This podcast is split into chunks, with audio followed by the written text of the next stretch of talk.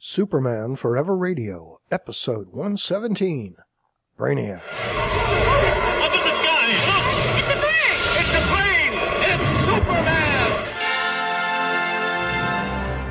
faster than a speeding bullet, more powerful than a locomotive. People believe tall buildings at a single bound. The infant of Krypton is now the man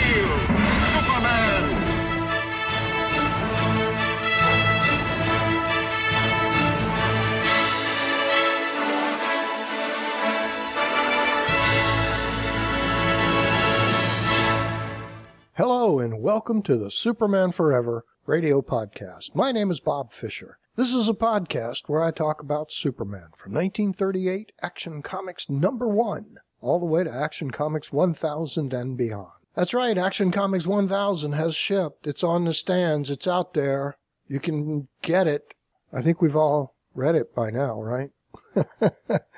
yeah, we've read it.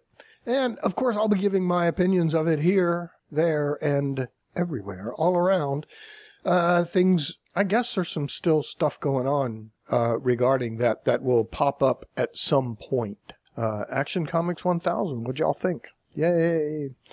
Uh, actually, by the, by the time this gets out, not only is Action Comics 1000 out there, uh, we're already into, I think, uh, issue five of the Brian Michael Bendis Man of Steel miniseries the uh, six part miniseries and uh, just finished part five.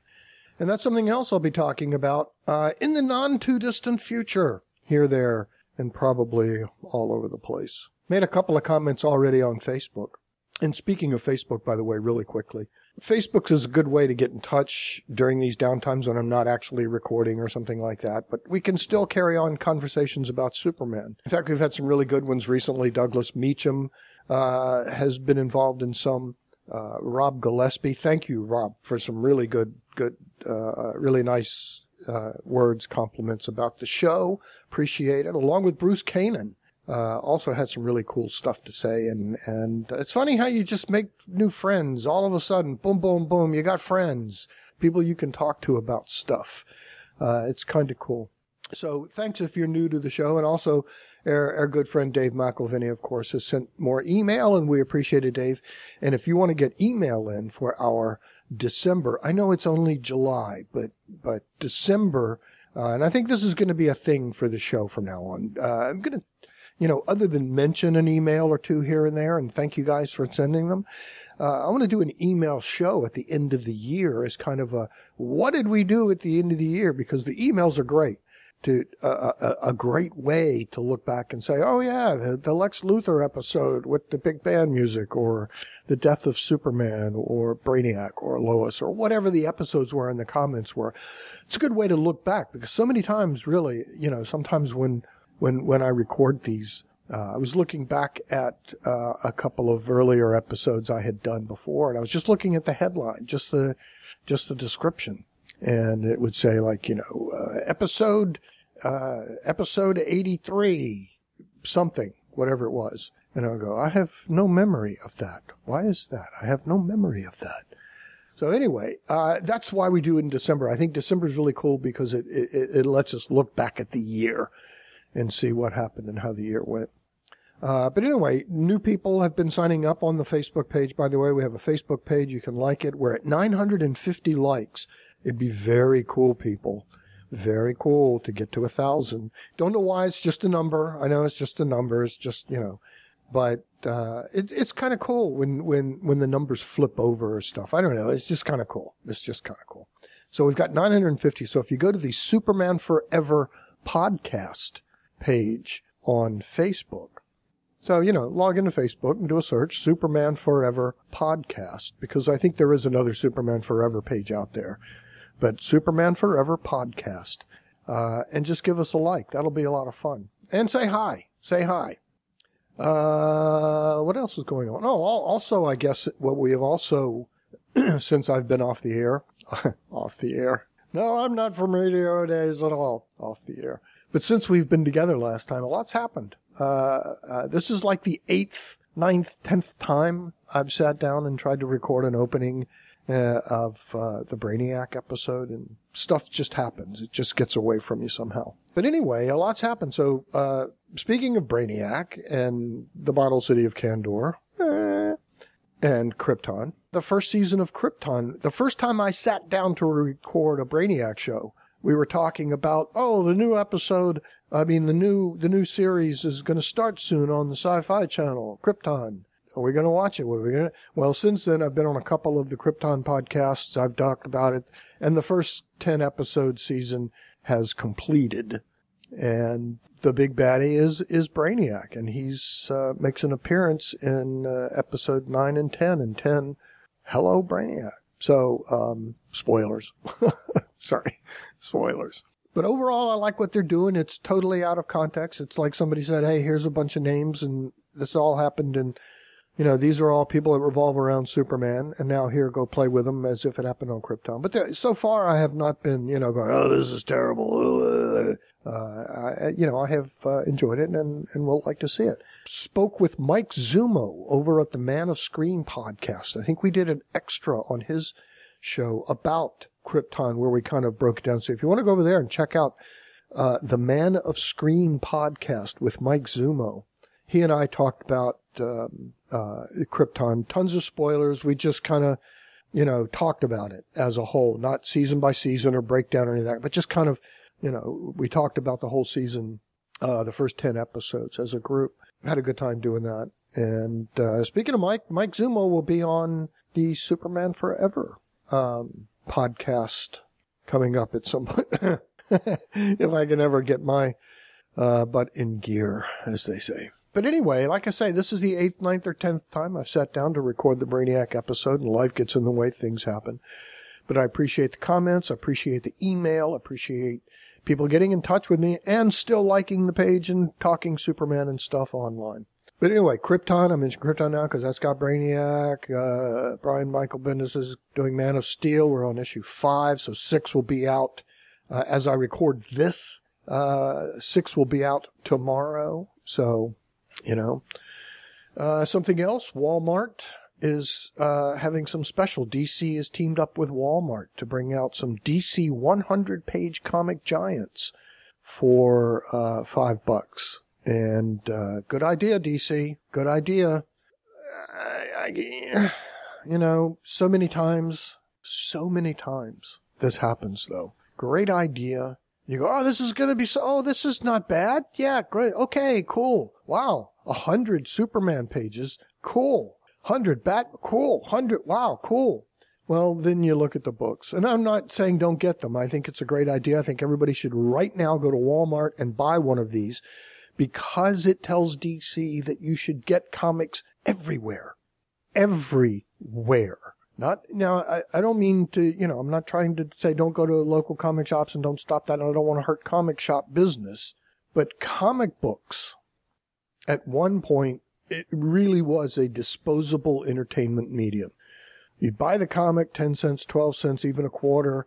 Uh, you'd read it, carry it around with you, trade it, uh, put it in a box, whatever. It would, and then it would either shut, be still there or, or not. But, but, but I think it needs to get a little bit back to the point where you can get comic books as, as, as, uh, you know, an impulse buy. Uh, kids saying, "Hey, mom, can I have this Superman? Co- oh, this is cool." But of course, now I have a complaint because you open the book and there's uh, uh, in the Batman there's a Batman story and a Nightwing story and a Harley story. There's a bunch of Batman stories. In the Superman, there's a Superman story, a Green Lantern story. I think a Justice League, or something else, or something else, or something else.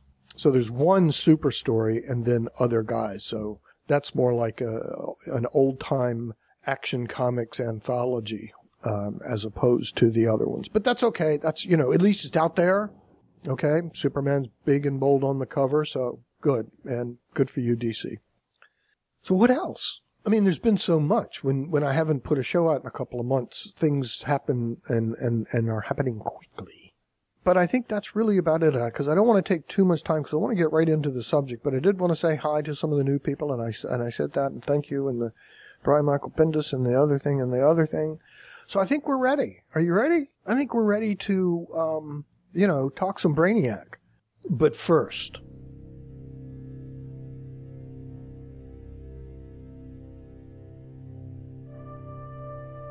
Rocketed as a baby from the doomed planet Krypton young Kal-El was found by a kindly couple and raised as Clark Kent. He discovered that he possessed powers and abilities far beyond those of mortal men, and thanks to the upbringing he received from the Kents, he vowed to use those powers to help all mankind. This, in a nutshell, is the origin of Superman, and while the specific details have changed over the years, the overall idea of the origin has remained the same. My name is Michael Bailey, and I host a podcast called It All Comes Back to Superman. It All Comes Back to Superman is the monthly reaffirmation of my Kryptonian faith, and since it is Superman's 80th birthday in 2018, I thought it would be fun to look at how Superman's origin has changed and evolved over the years in an eight part series I'm calling Superman, Many Lives, Many Origins. Many Lives, Many Origins will go decade by decade and see how the Man of Steel's backstory was portrayed in the comics, on the radio, on television, and in the movies. How has Krypton changed over the decades? What about the Kents? I'll also be looking at the origins of some of my favorite members of Superman's Rogues Gallery, such as Lex Luthor, Brainiac, and Metallo.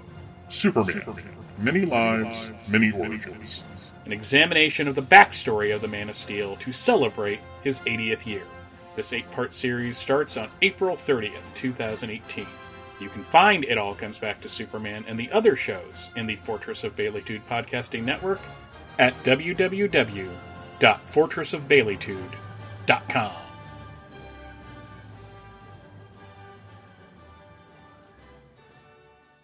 Brainiac made his first appearance in Action Comics number 242, released in May of 1958.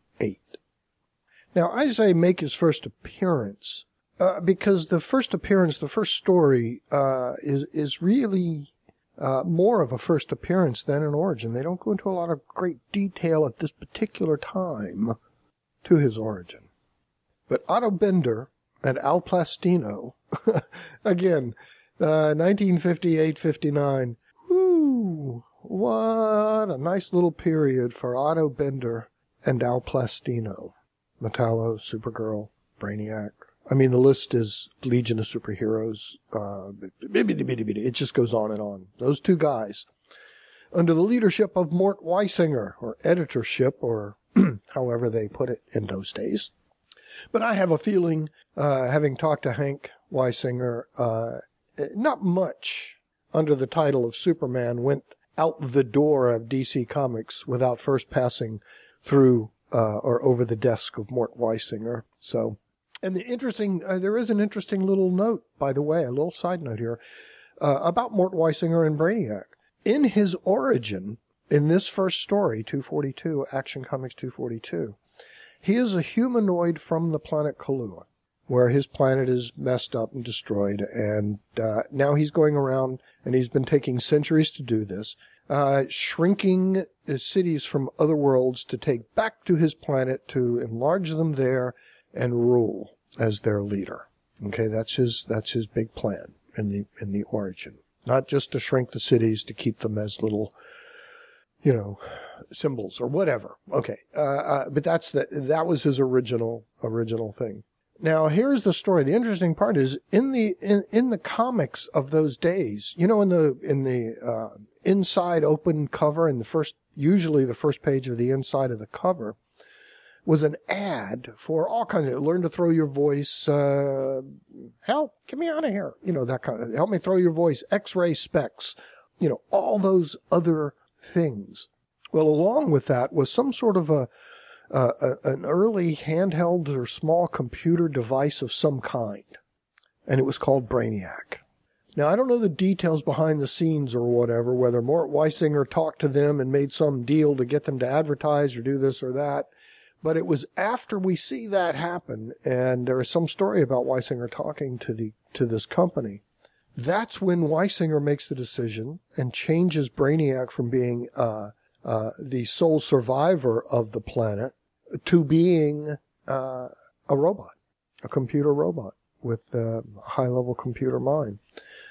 So Otto Binder invents the space alien that shrinks cities and does that kind of stuff. And also it's the uh, 242 is the origin and first appearance of one of the greatest creations of the Silver Age, and it was the bottle city of Kandor.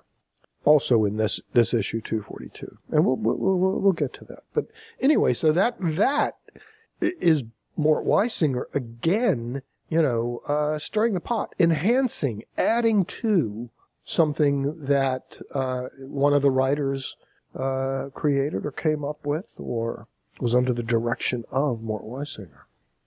But Otto Binder had a great year with his uh, uh, with the artist Al Plastino. Al Plastino. I mean, we all think of the Silver Age artists as early Silver Age, late Atomic Age being, you know, uh, uh, Wayne Boring. But the real Silver Age art, when you think of Superman Silver and Bronze, you think of Curt Swan. But right there in the midst of all of them, between, and not even between, during the time Wayne Boring was the number one Superman artist, the secondary artist, the artist who was uh, also drawing Superman in the style of first Shuster, then Boring, then Swan, then him, then his own style. But uh, Al Plastino was kind of a chameleon artist. When the artwork, when the number one artist was Wayne Boring, his artwork tended to look like Wayne Boring. When the number one artist at DC was Curt Swan, Al Plastino also did the same thing. Trimmed his character down, took away some of the barrel chest, gave him a slimmer um, waistline, modernized him, updated him and started to look a little more like the Curt Swan. In fact, I've seen people online and heard other podcasters give credit to uh, Curt Swan or Wayne Boring when in fact it was Al Plastino. So uh, happens happens a lot, but good for them. Good for them, right? So anyway, in Action 242. Now, me, something else I should say about Brainiac a little bit before we actually get into the story, his first story. Um, me personally, uh, Brainiac is possibly my favorite. Lex Luthor, like we said, like I said on the Lex Luthor episode, which also featured a Brainiac uh, origin, which is my favorite Brainiac origin.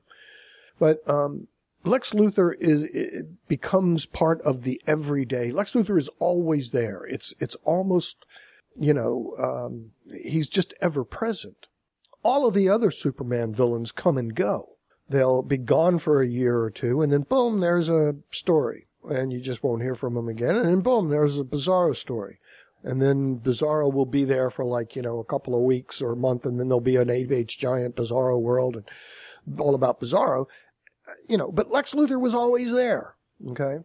Brainiac, however, would come and go. And in my own personal head headcanon, whether it was on the page or not, whether it showed him, um, you know, looking like that or not. I always considered Brainiac as being ancient, really, really old, ancient. And speaking of the TV show Krypton, I think they kind of nailed that. The guy looks like an ancient Silver Age, um, almost Curt Swan Brainiac. It's it's it's kind of nice. It's kind of nice, but very old, very very ancient. You can see it on his face. Old and very computer like. But in, in 242, again, yes, I will get to it. Amazing. But, um, in Action 242, as I said, Brainiac is not a computer yet. But my favorite origin, as I was saying, my favorite origin was actually the one that I mentioned back in the Lex Luthor episode on episode 111, maybe 112. I'm sorry. I should look this stuff up. I should know this stuff but it was a three part, it was a three comic, uh, story about Lex Luthor, well, on the planet Lexor, and then one where he teams up with Brainiac in one, uh, in Superman 167, and then the, the culmination of the, the Lexor story. But in that middle story, when Lex Luthor te- teamed up with Brainiac, they retold the origin of Brainiac. And, uh, I'm going to use that origin in my head canon, which I'll tell you again. I'll retell it in just a couple seconds. In fact, before we get to the, because this is what I want to, do. even though Action 242 is the first quote Brainiac story, the retelling of it later in the 60s is a better origin, and it's the origin in my head because it was the one I actually probably read first. I probably read this origin of Brainiac 242, not in Action 242, although I have vivid memories as a kid holding the comic. Uh, I, to this day, I still don't have it, the actual 2, 242 floppy, but I have vivid memories of holding it. So at one point, either I owned it or uh, read it somewhere, the real thing as a kid. But uh, I first read it in one of the 80 page giants. But uh, probably after I had already read the retelling later by Ed Hamilton and, and Curt Swan. And in that origin, which I'll tell you in a second, is the one that I keep in my head even while reading this one. I think I consider that this story that we're going to talk about, Action 242, takes place after the origin story in 160, whatever it was, Superman 167, I think. Okay? And in 167, the retelling of the origin, Brainiac was not a human or a humanoid. Okay. I should say humanoid, I guess, because they were green, but they looked like humans, but they were green. But, uh, anyway, uh, on the planet Coluan, they had the, the, the, the humanoids had gotten very smart, uh, but also had gotten very lazy, but they made machines to do practically everything for them. And they had actually gotten to a point where they uh, uh, let the machines, or not let the machines, but told the machines how to create other machines when necessary to do whatever was needed to just not bother the human. Don't bother us anymore, machines. Just go about and do all the stuff that needs to be done. And that meant everything buildings and construction and, and, and, and schooling and everything. It meant everything. Computers were starting to do everything. And as they learned to build more computers themselves, their intelligence got very smart, uh, up to what they called a 10th level intelligence. Well, then the people started saying, you know, we don't really do much. We don't really know. And why are those computers doing all that? We didn't tell them to, and blah, blah. So the humans started a, oh, not a big revolt, because remember they were all, huh, what? Uh, you know, they, once you let your government get out of control, it's kind of hard to get it back. Remember that. So the humans started saying, wait. So the computer said, whoa, whoa, wait a minute. They're getting a little upset. We better do something. So the hum, so the computers said, I got an idea. Because they're 10th level intelligence, they're very smart. They came up with an idea. So they said, let's build another robot. this was really before the term android came in, because I think you'd almost qualify Brainiac today as an android. But let's stay in the terminology of the time. Uh, robot. He is a robot. So the, the, the machines, the robots that looked like big machines, boxes and robot looking things, of the planet and had nothing in common with the humanoids there, other than they still needed the humanoids to do things for them. The machines needed the humans to do stuff. they had done it, but they, uh, humans revolting, blah, blah, blah. So, so the machines built a robot that looked like one of them. And the machines at that point said, you know, we have the ability to actually give this guy, this, this new robot that's going to look like one of them, a 12th level intelligence. But the other robot said, no, no, wait, ho, ho, ho, ho. No, no, no, no. We can't make him any smarter than us because then he would want to rule us and we can't have that. So even though they left the capability inside of uh, their new robot, they made him a 10th level intelligence and made him look like one of the people there. To add to the um, uh, believability that he was one of them and a humanoid, the the uh, machines found the smartest super intelligent, smartest of the Coluans. Because they were a very smart race. They would just gotten lazy. So they were really pretty smart themselves. They just hadn't done anything. But they found the smartest of the smartest, uh, 12 year old, or roughly 12 year old, and gave him to their new robot as their guardian. The new robot, by the way, is, of course, Brainiac. So right away, pretty much, it didn't take long for the kid to realize, I don't want to, this kid is, this monster robot. This is a monster. This isn't just a normal, uh, I'm not, so the kid split. And, uh, from that point on, all hell broke loose and Brainiac went on and the Coluans died and the, the catastrophe happened. But the fun part of that little bit there of the retelling was that Luthor was able to watch all of that with a device. So we watched Luthor watching that. So he learned how to uh, give Brainiac a 12th level intelligence because he watched the robots build it and he said, "Oh, I could do that then." So he and Brainiac work a deal when they get teamed up and and that's how Brainiac ends up with a 12th level intelligence is because uh, Luthor gives it to him. And that's a fun little twist back and forth that they play. And in fact, uh, uh, fellow Superman podcaster Billy Hogan of the Superman Fan Podcast, that episode, that issue, that issue of the team up of Brainiac Luthor is his favorite issue. Hi, Billy. Billy Hogan.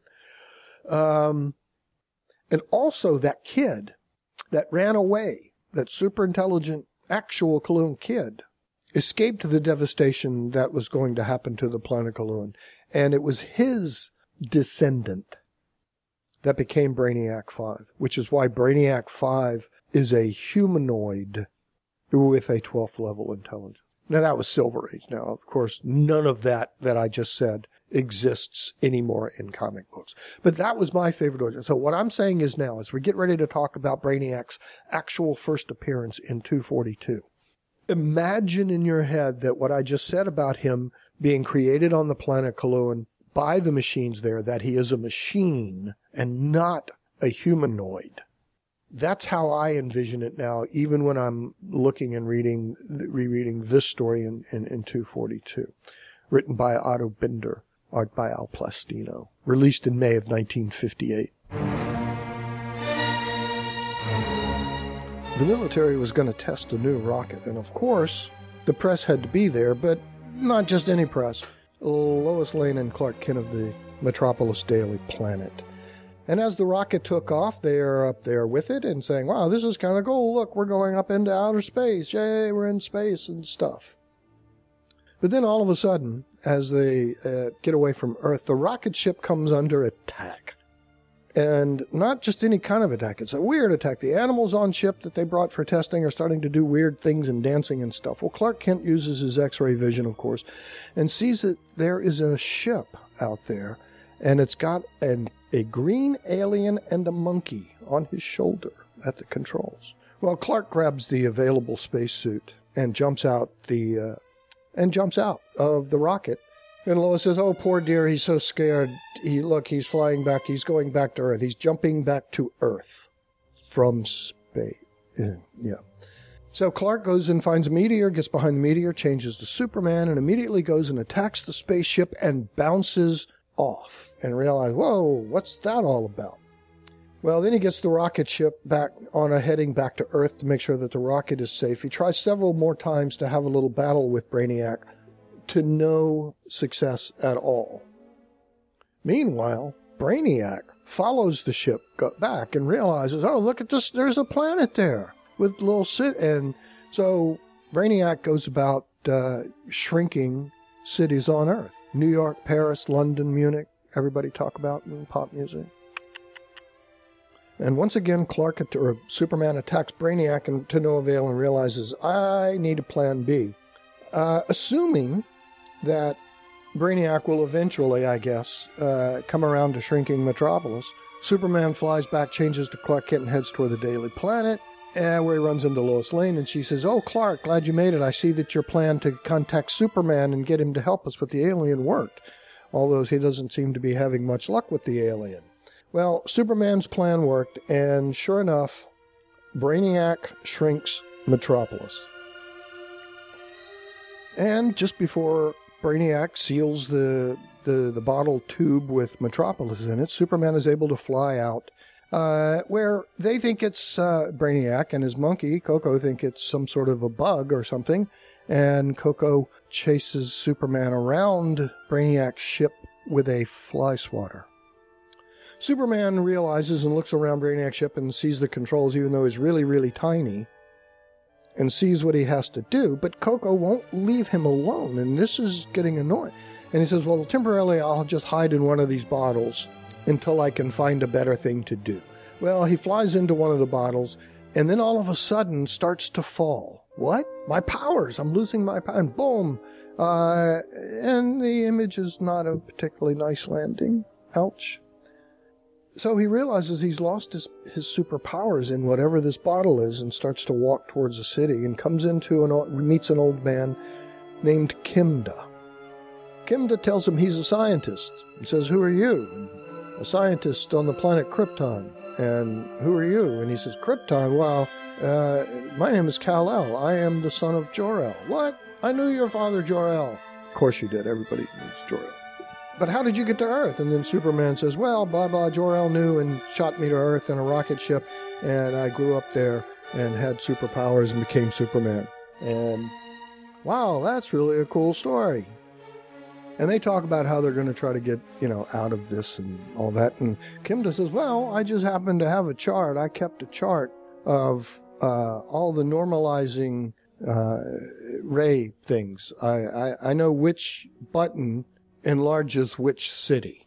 Wow, that's helpful. Cool. But I've got to get out of here. Well, Kimda says, Well, let's look around and then we'll show you some stuff. And, and he shows them that Kandor, which is the name of the city that they are in, in this little bottle from Krypton, has continued its way, and they have robots, and they have, you know, some rockets, and they have some other stuff. And Superman says, Oh, well, I'll just take one of those rockets. And which is what happens. So Superman works out a way to fly the rocket up through, and they open the door. They also have a, a little creature there uh, that could eat through the type of metal or whatever that Brainiac uses for to keep the, the the top on the bottle. So Superman flies up there with in this rocket with this creature. The creature, you know, eats a little hole. Superman gets out and starts pushing buttons, enlarging all the cities back to Earth, and then realizes, okay, there's only one button, one charge left. If I use that, I'll remain small, but Krypton will remain large. That's the right decision. So Superman gets ready to push the button that will enlarge Krypton when all of a sudden another rocket flies out of the bottle city, hits the button, and enlarges Superman. Because even the Kandorians knew then, right then, that Superman is worth a hundred thousand other Kandorians. Well, Superman vows to one day restore the bottle city of Kandor to normal and find a way to do that. Meanwhile, Brainiac has gone into uh, hibernation mode. so Superman takes the bottle city of Kandor and then grabs Brainiac's ship and throws it with all of his might. And he said, That's going to throw him a hundred centuries away from here. Uh, it'll take him a long time to ever, and he just sends him away while he's still asleep, uh, back generally in the direction he thinks of his original planet. So he doesn't kill him, doesn't put him in jail, doesn't. But this is the first contact with an alien guy. At this point, he thinks. In my head, it's the Brainiac that we'll all come to know. Why did you let him go? but uh, um, anyway, so then, then Superman takes the bottle and puts it on the shelf in uh, his fortress of solitude, where it uh, remained for quite some time as something very special and great stories to come in the next where is this? 1958, and it's the origin of the bottle city of Kandor and the first appearance. Uh, over the next eight to ten years. So, uh, from, yeah, 1958 to all the way 1967, 68 were some great Kandorian stories or stories that featured Kandor. Uh, from this point on, actually. Uh, again, late 50s started some really great sci-fi stuff. But that's the first appearance. I don't want to call it the origin because they don't really give a lot of his origin here. But that is the first appearance and uh, of of Brainiac. And Superman's happy to just throw him a hundred million miles away and let him wake up in hibernation way back there and try to find his way back. Now, of course, all of that was retconned. All of it didn't. That didn't actually take long before, as I said before. Apparently, behind the scenes, Mort Weisinger said, "Hey, blah blah blah, computer. Oh, okay, there he is." So from that point on, he was a computer robot and uh, he and Lex Luthor. But again, one of my favorite villains of all time when handled properly. Where has he not been handled properly? Oh, interesting question.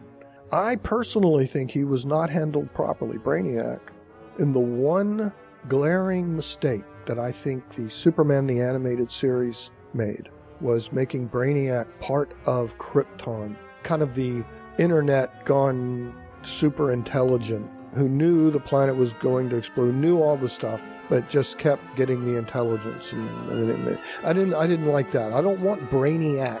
And I was actually a little afraid that the show Krypton, when I heard Brainiac was going to be on it, that they were going to do that, making Brainiac part of Krypton. There have been stories where Brainiac uh, uh, is the cause of Krypton's explosion. There are other times when Brainiac shrinks the, the, the bottled city of Kandor, when he finds Krypton, he realizes that Krypton is doomed, whereas before Brainiac would take important cities from the planet and then destroy the planet, take all their intelligence and then destroy the planet. And that's basically how Geoff Johns' uh, uh, version of Brainiac worked. He would strip the planet of its intelligence, shrink one or more of its cities, and then destroy the planet. After taking Krypton, he realized by studying Krypton and looking that oh, it was it was going to be it was going to be it was going to do it was already doomed. Krypton was going to explode. He didn't need to do his uh, take the city and explode it. So he took the intelligence, he took the knowledge, and he took Kandor, and then went on about his business um, to one day come in contact with Superman. Uh, the the kind of the modern version of Brainiac that we seem to be going on is the one done now by Geoff Johns in around 2005 and Gary Frank. Uh, not not a bad telling. It's not a bad Brainiac story, and not a bad updating of the of the character because it does several things that I mentioned earlier that I like. It makes him ancient, very very old, and a computer. It brought in a very cool ship, the skull-looking ship with all the tentacles and stuff. Very cool. Um, and the fact that it had been isolated from actual living things for eons and eons and eons and eons. That it, it was, uh, it collected its bottles, cities in a bottle, but it didn't really interact with them other than, um, mentally and through technology. He didn't actually go down on the planets. And the Geoff Johns story is a very interesting story too. And I'll tell it real briefly. So we're going to do that now. I'll tell you what, before I do that, do I have any notes about this first one? Yes, I do. I'll tell you what. Let's do a quick break. Okay, we'll do a quick break. Uh, I'll do some quick notes about some of the thoughts on the 242. Just some panels, some quick panels and things that, that I thought were funny and stood out. And uh, then briefly, I'll do a brief talk about the Geoff Johns version of Brainiac. And, uh, and then finish up with the Brainiac stuff. Okay? Back in a sec.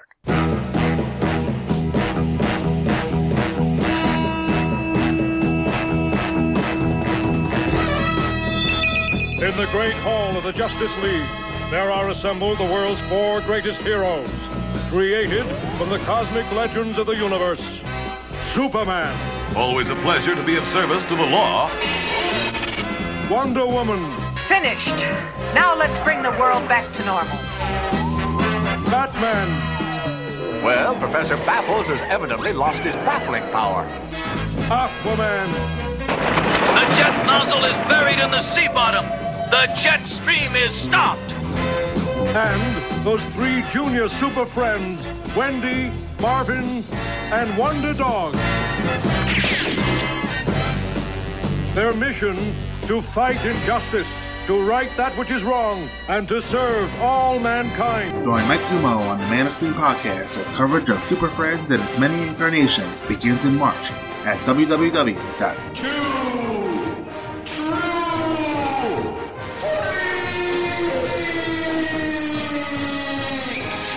Dot com. All right, a couple things about uh, 242, Action Comics 242. So I said Otto Binder and uh, Al Plastino. But this particular cover, it's got my guy, Curt Swan, doing a great cover. Uh, people often ask, actually, sometimes, not often, but sometimes people will say, which came first, the cover or the story? Because as we know, sometimes Mort Weisinger has taken a panel or a picture that he liked, a cover, and sa- and assigned an uh, a writer and an artist to then do the story. So this is a very interesting question, particularly for this cover, because what we see on the cover of the Curt Swan cover is Superman flying up, uh, hitting or about to hit or trying to hit Brainiac, whose force field is on and around him. Now the Brainiac, and he's standing, Brainiac is standing on a little meteor thing. But the Brainiac we see is wearing the costume that we will eventually become the 60s version of uh, the of Brainiac. It's it's the Brainiac. The uh, green skin, the pink top, the trunks, black trunks with uh, the little red uh, lights on his head. Now, inside the story, he has no lights on his head. He's wearing long pants and a whole different outfit, and he looks a little different. He's green, but uh, in fact, the you know the inside story, it's kind of weird in a way because um, I think even as a kid reading this, I took it more seriously and Brainiac more seriously as a threat than it even shows on the page. It's almost comical. The the uh, Al Plastino Otto Binder original story. There, it's it it really is almost almost comical, you know. But oh, okay, so we get into the story, and it's the space duel in space. There's a nice big splash page of the two. Uh, the rocket takes off. Of course, there's Lois and Clark sitting in their seats, chitter chattering about how cool it is to go into space when the uh, when the ship is attacked and things are going funny and whatever. But once Clark realizes what's going on, he realizes he has to get out as Superman, and this is one of the more comical bits. And it's just taken so straight and normal, and it just he takes a spacesuit and jumps out of the ship.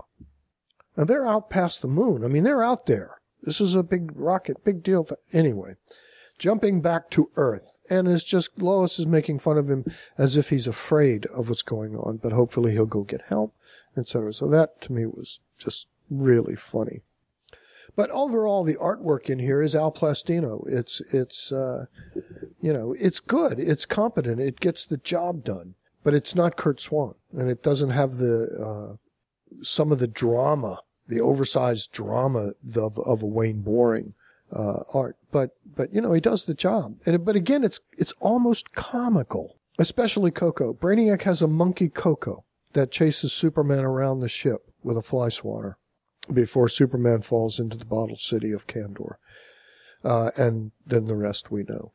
But Superman is not able. Now, answering the question of which came first, the cover or the story, in this case, I think the story came first because uh, Brainiac looks so different than uh, the Brainiac on the cover and the Brainiac that we will eventually get to know.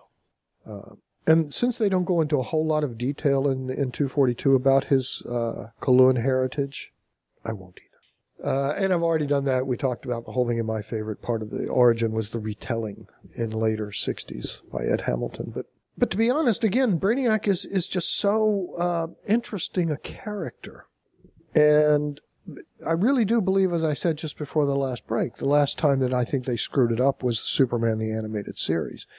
Uh, it's on Krypton now. Brainiac is a featured um, villain on Krypton, and we'll have to wait till season two. I see to see how they finish that out.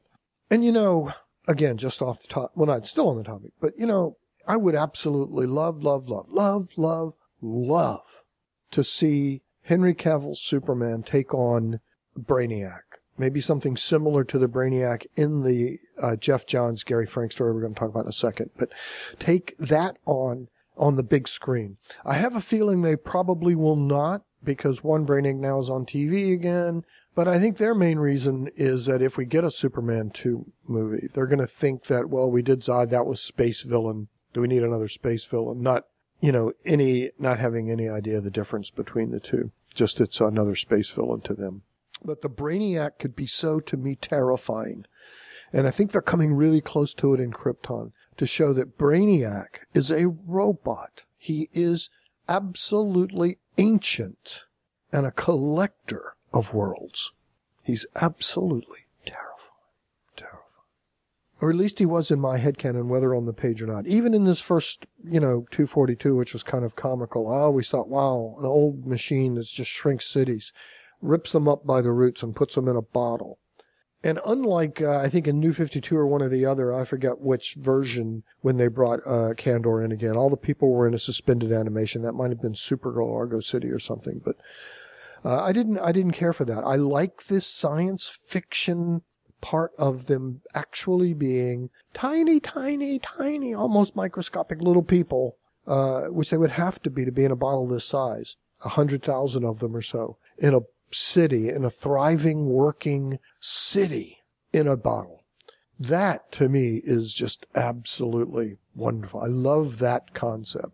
And this evil, evil robot, just not even thinking about it, just shrinking them and then, you know, and in the Geoff Johns things which was now Geoff Johns, and it's kind of interesting thing about the Geoff Johns Brainiac story. I was kind of in and out of comics in the early 2000s. I was getting them. I never really stopped getting them, but I'd, you know, glance through them and just bag them, you know, board them, bag them, put them in a box. Board them, bag them, put them in a box. Uh, cause I'd glance through them and go, oh, mm, yeah, really? Mm. But one day we were we were somewhere. I forget where Kim and I why we were out, but we stopped at the CVS, and that's like you know a block and a half away from the comic shop locally. So I said, "Well, you're in there. I'm gonna just yeah yeah yeah. I know you're gonna walk in the comic. Yeah, I'm gonna go to the comic shop. And that doesn't sound like him at all.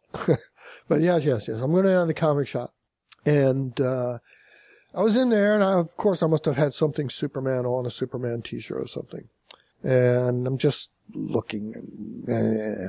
Now, I'm a little foggy on this next part. Either the last issue had just hit the stands or, or the, the, uh, uh, trade. My memory has it that it was the last issue was out that week. And what last issue? The last issue in the Brainiac run of Brainiac Attacks, the, the little six story in, in Action Comics. What was it? Nine, eight, wait a minute. Hold on. All right, 866 is where it started. So 66, 67, 68, 69, 70, 71, somewhere around there. 870, say 871 is where it will stop. So let's say 870 and it, 870 had just come out. So it was the last in the art, the final. And, uh, you know, I couldn't decide. I didn't know, because I really wasn't reading. I hadn't, uh, but uh, the girl at the counter said, hey, Superman, because I must have something Superman on. And uh, I go, yeah, hey, what's going on with Superman? Anything interesting? And she says, well, if you're into Superman, this wasn't bad. This was actually kind of wasn't bad. And in my memory, she showed me part six, and she had all six parts, so I bought the whole, I bought the run right then. Um, it may have been now because it's been years and I don't always keep track of these things. But whichever, it was either the last issue or the, the trade had just come out. But I think that was around 2006 or something. Uh, but anyway, whichever. Uh, I read it and went, oh, cool. Uh, if this is what Superman comics are, uh, I kind of started reading again and got back in and got my subscription going again and thought, wow, this is really cool. Hey.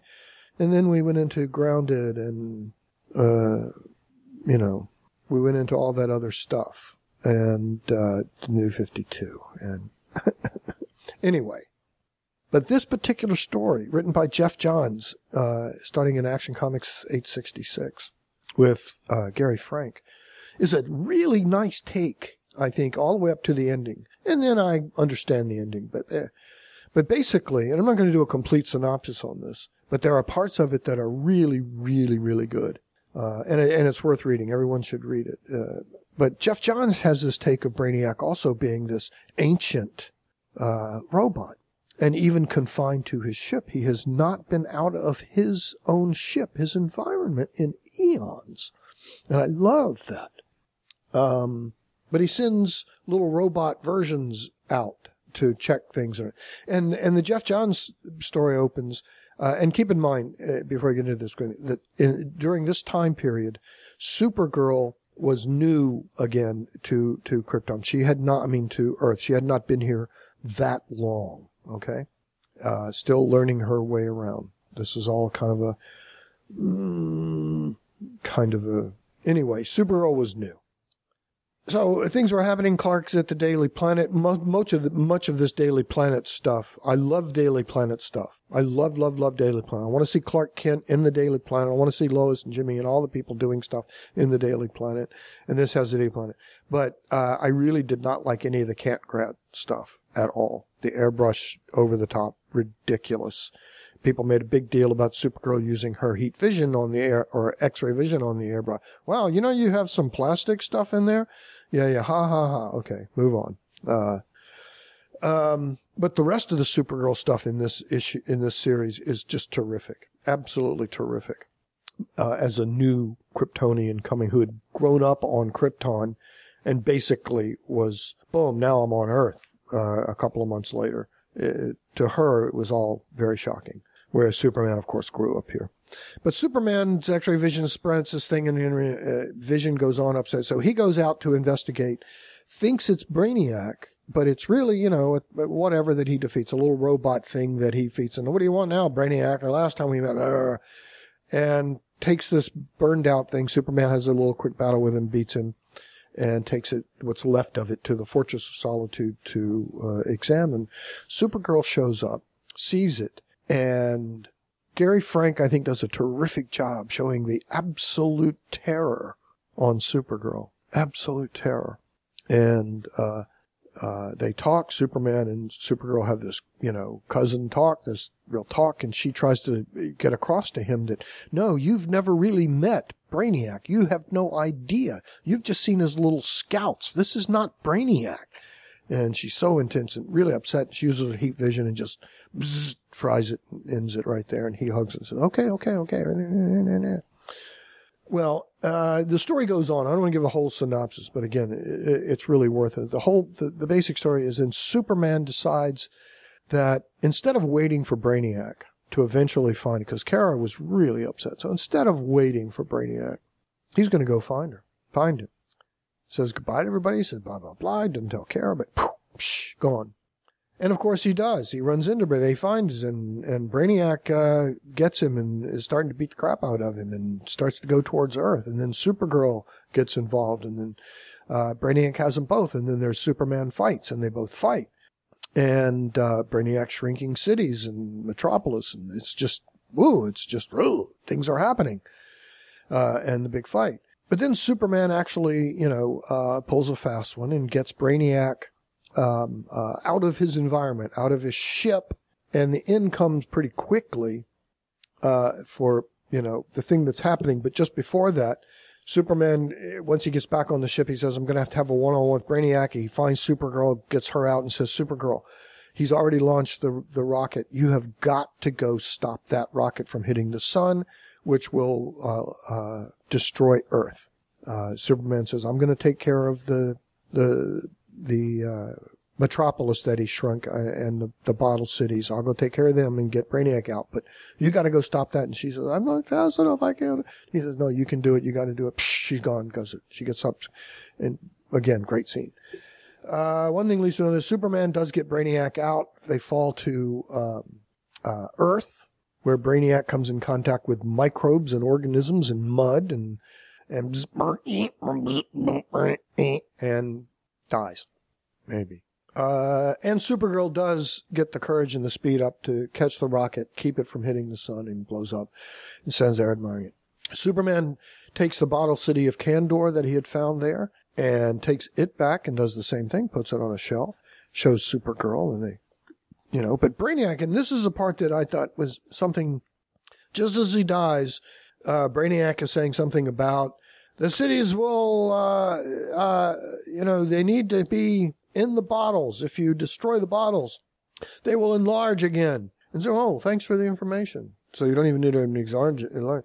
So Superman takes Metropolis back and breaks the city bottle, and apparently, boom, it expands and becomes normal again.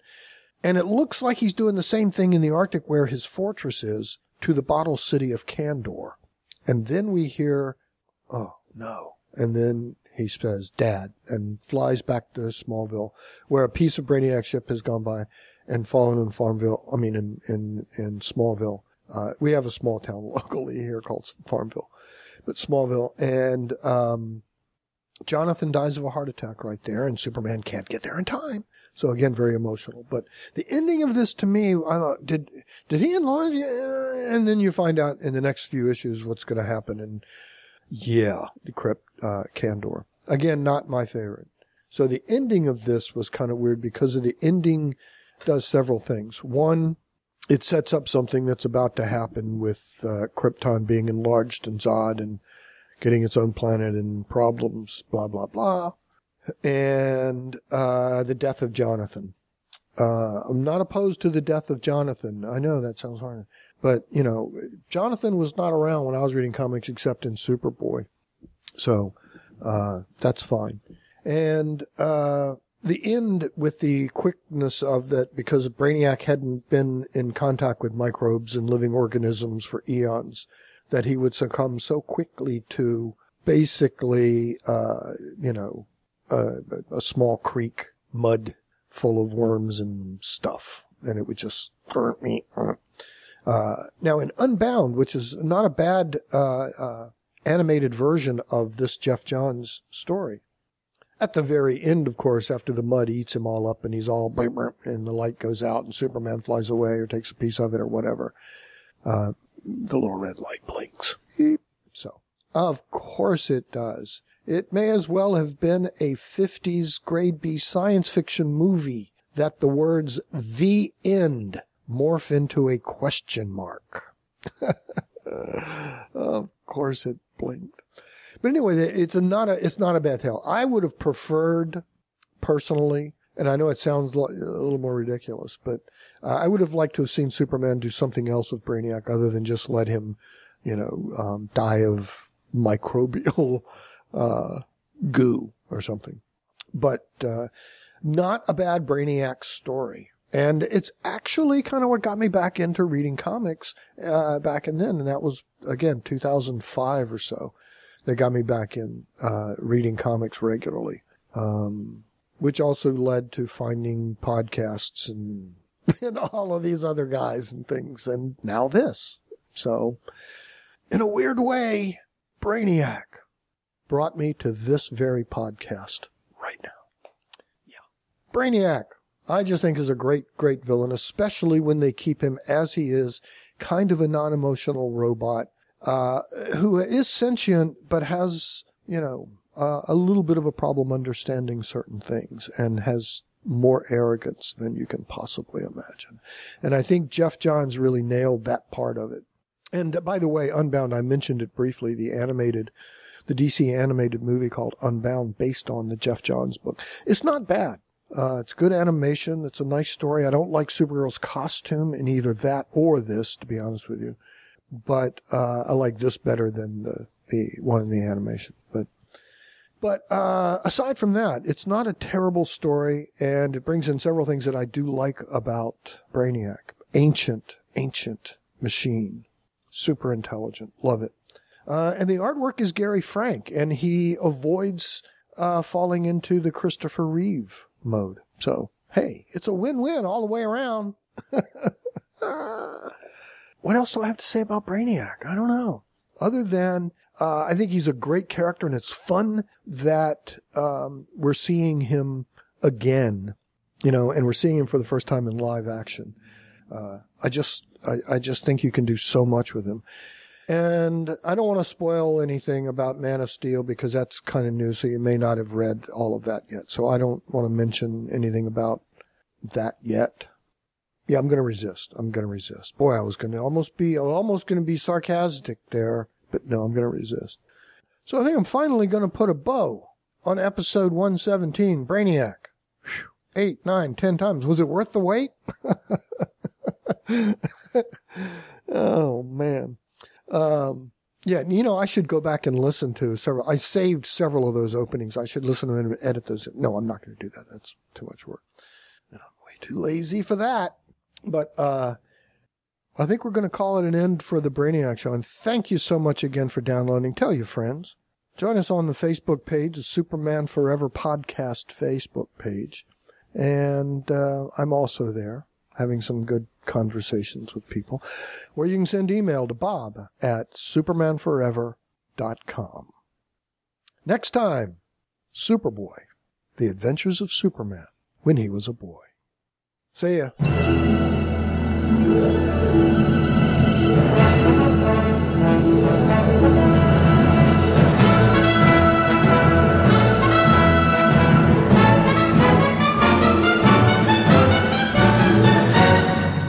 Superman is based on the original character appearing in Superman magazine and Action Comics.